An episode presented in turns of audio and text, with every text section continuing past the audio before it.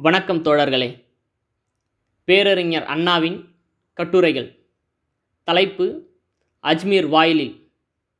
குரல் இளம்பொழுதி அஜ்மீர் வாயிலில் அந்த மெலிந்த ஆனால் எஃகு கம்பி போன்ற உருவம் உள்ளே நுழைந்தபோது தக்பீரும் ஜிந்தாபாத்தும் தில்லி நகரையே குலுக்கிவிட்டதாம். அதைவிட அதிகமான உள்ள குலுக்கு காங்கிரஸ் கோட்டைகளிலும் துரைமார்கள் வட்டாரத்திலும் உண்டாயிருக்கும். ஆடம்பரமான ஊர்வலம் கண்ணுக்கோர் காட்சியாக அமைந்திருந்தது.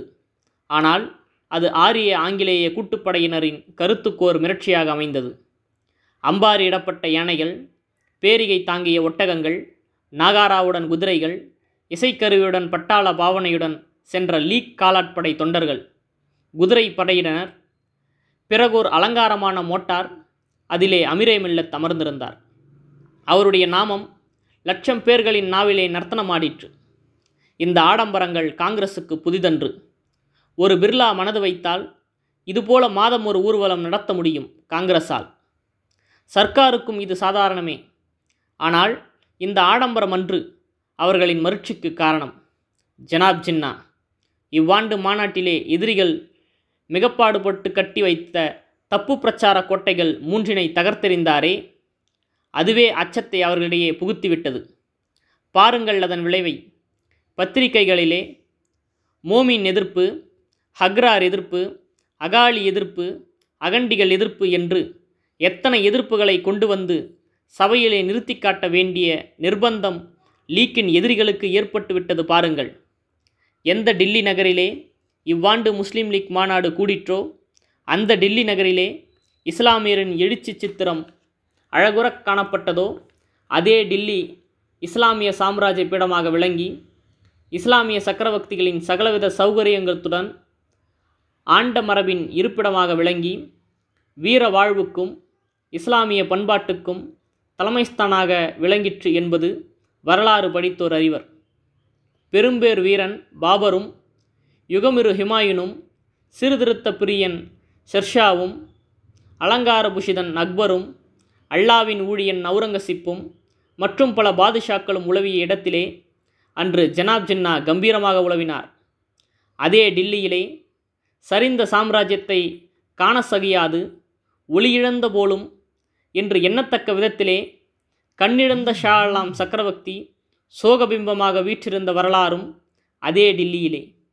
பாதுஷாக்கள் பண்புடன் ஆண்டு வந்தபோது வெள்ளையர்கள் வைத்தியராகவும் கவியாகவும் யாத்ரீகராகவும் வியாபாரியாகவும் அங்கு நுழைந்து மாளிகையில் புகமனு போட்டு அனுமதி கிடைத்ததும் அகமகிழ்ந்து தர்பார் சென்று தலைவணங்கி நின்று உபச்சார மொழி பேசி பாதுசாக்களின் புன்னகைக்கு தவங்கிடந்த வரலாறு ஜனாப் ஜின்னாவின் நினைவிலே நடமாடாதிருக்குமோ?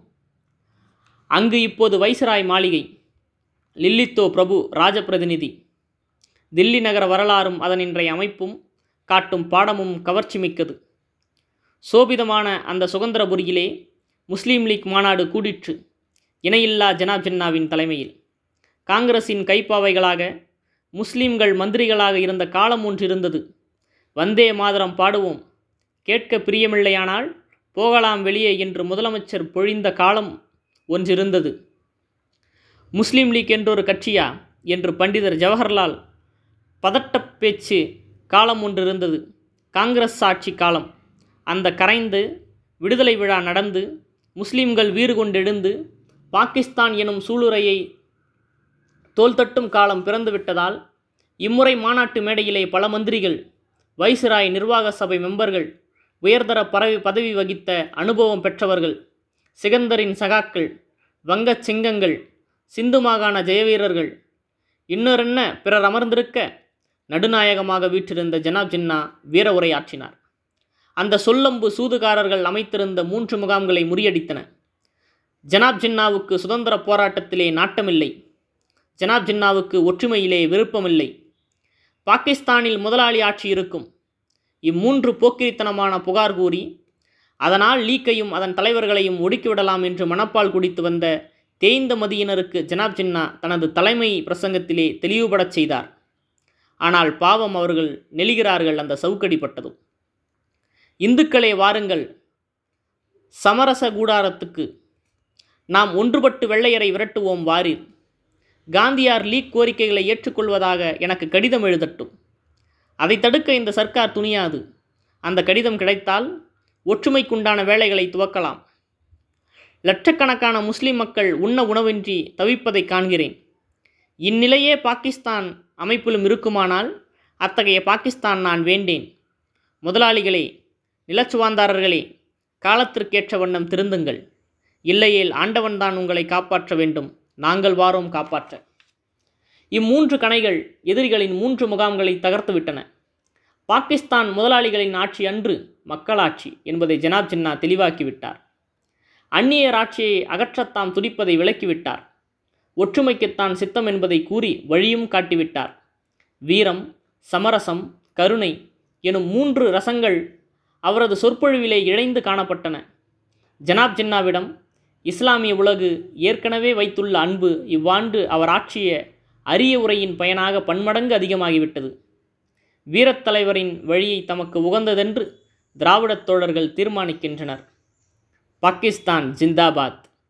ஜனாப் ஜின்னா ஜிந்தாபாத். நன்றி. வணக்கம்.